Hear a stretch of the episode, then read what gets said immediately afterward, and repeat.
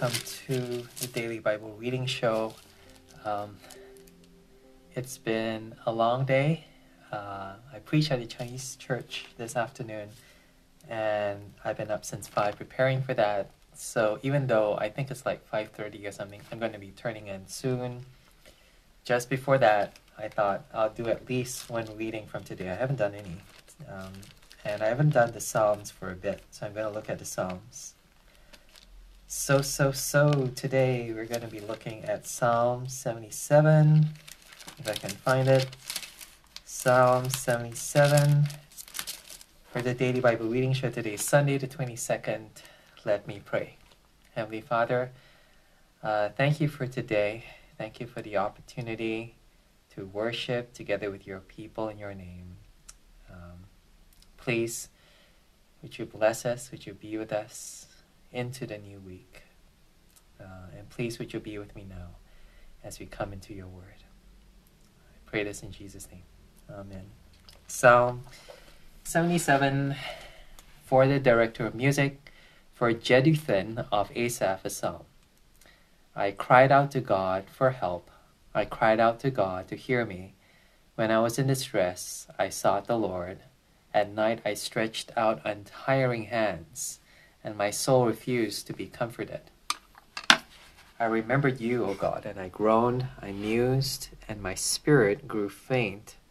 You kept my eyes from closing. I was too troubled to speak.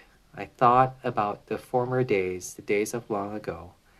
I remembered my songs in the night. My heart mused, and my spirit inquired. Uh, will the Lord reject forever? Will he never show his favor again? Has his unfailing love vanished forever? Has his promise failed for all time? Has God forgotten to be merciful? Has he in anger withheld his compassion? Selah. Verse 10 Then I thought, To this I will appeal. The years of the right hand the Most High I will remember the deeds of the Lord. Yes, I will remember your miracles of long ago. I will meditate on all your works and consider all your mighty deeds. Your ways, O God, are holy. What God is so great as our God? You are the God who performs miracles. You display your power among the peoples. With your mighty arm, you redeemed your people, the descendants of Jacob and Joseph. Selah. The waters saw you, O God. The waters saw you and writhed. The very depths were convulsed. The clouds poured down water. The skies resounded with thunder. Your arrows flashed back and forth. Your thunder was heard in the whirlwind. Your lightning light lit up the world. The earth trembled and quaked. Your path led through the sea, your path through the mighty waters, through your footprints, though your footprints were not seen. You led your people like a flock by the hand of Moses and Aaron. Yeah, okay, so Psalm 77. Um, this guy sounds like he has uh, insomnia. Verse 4 You kept my eyes from closing. Um, yeah, he can't sleep and he's crying out to God for help. Verse 1 I cried out to God for help. I cried out to God to hear me.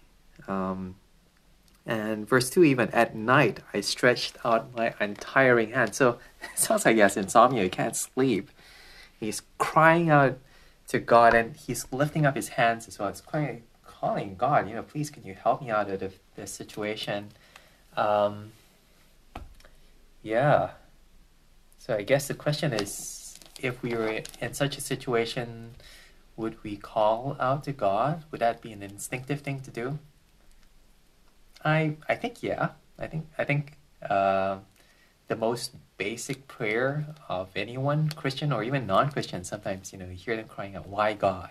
You know, and even though they're not a Christian, they know how to instinctively cry out for help in that sense. You know, why is this happening? It might be a bit of a complaint as well you know, but you're complaining to someone and almost um, to someone whom you think uh, is responsible for the situation, who can change the situation. Well, well, that's this guy.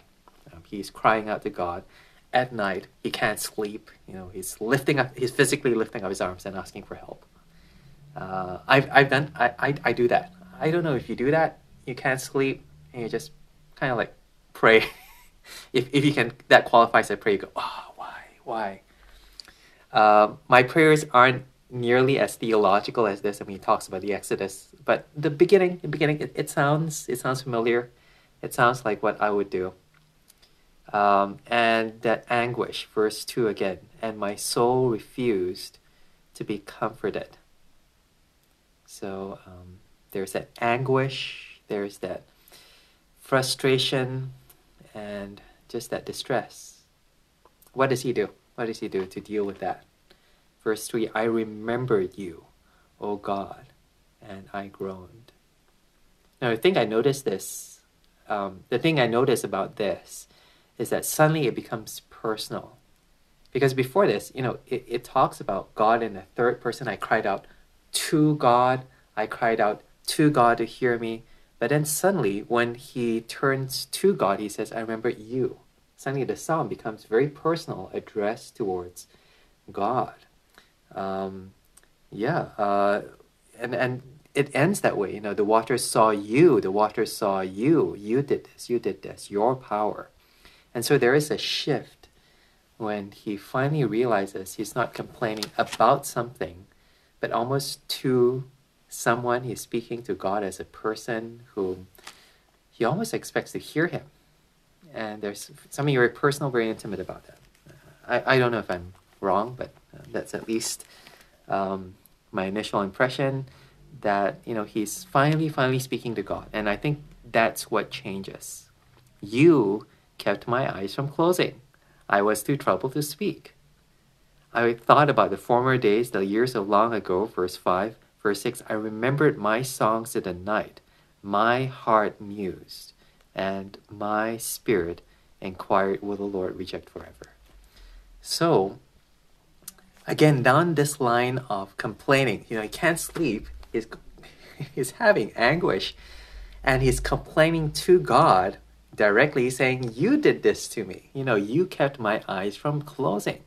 And his heart reminds him, you know, will God reject us forever? Will he never show his favor again? That's that's literally what he says in verse 7, you know. Is this something that God is going to continue to afflict me in forever? You know, it's okay now, but is this going to carry on? I'm complaining to you now, but is it going to get worse? Um, continuing on, verse 8 Has his unfailing love vanished forever? Has his promise failed for all time? Okay, all right. Forever and for all time, it's. I guess, I guess I, I can empathize with that. You know, when you're in just that one moment of pain, it feels as if it's never going to end. You know someone might come to you and sometimes you know uh, i've had people say this to me it's just a season you know it's going to change it's going to pass. It doesn't feel like like that. It feels as if this is never going to end or maybe you've just been dealing for it for so long it just feels unending has god forgotten to be merciful oh wow okay has his anger withheld his compassion maybe I think there's a mixture here. Yes, he's complaining about God to God, but maybe he realizes there might be a connection to his sin. Maybe he realized the idea of mercy, the idea of compassion, and God's anger has his anger withheld his. Comp- it, God is angry with him about something, and maybe he's conscious about something that he's guilty about, he's wrestling about. Uh, that definitely is my experience as well. You know, um, is this something I've done? You know, are you punishing me? Again, it might not be the case, but it is very natural. It is very natural to go down that road to think, you know, maybe it's because I did that thing. I am guilty. God, is this a punishment for that sin? Uh, verse 10, then it changes. Then I thought, then I thought, to this I will appeal. The years of the right hand of the Most High. I will remember the deeds of the Lord. Yes, I will remember your miracles of long ago I will meditate on all your works and consider all your mighty deeds. And so what he does is he recalls the past. he is anxious about the future.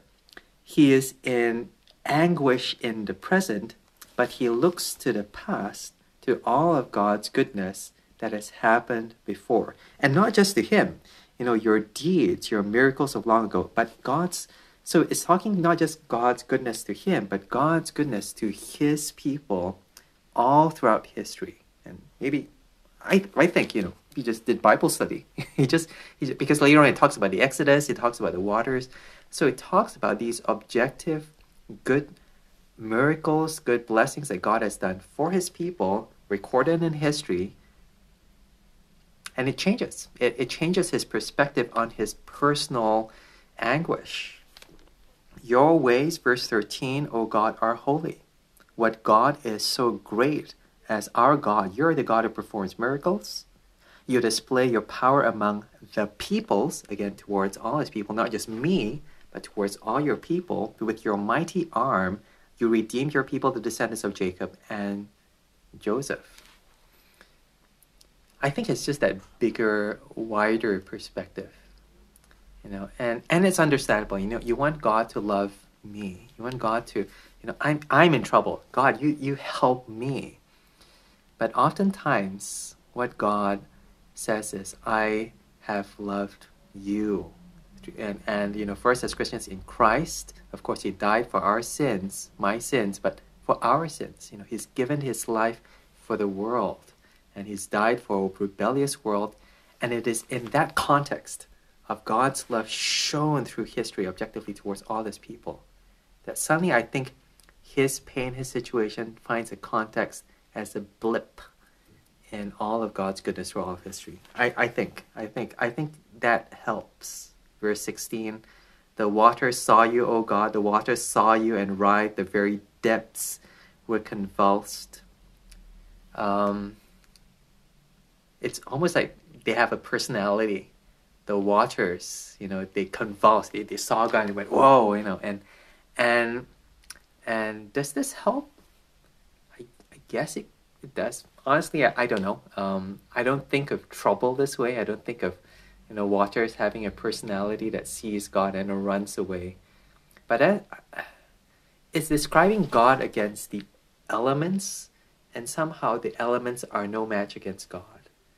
And I guess if we think of our troubles, our pain, you know, whatever is afflicting us as just another aspect of these elements, you know, they are no match for God. Maybe, maybe verse 17 the clouds pour down water the skies resounded with thunder your arrows flashed back and forth your thunder was heard in the world when your lightning lit up the world the earth trembled and quaked. So even the earth is quaking the waters are quaking the clouds are responding and verse 19 you led you, your path led through the sea so okay so the context is the exodus so i think he's describing how god so path through the sea, right? So obviously it is Exodus.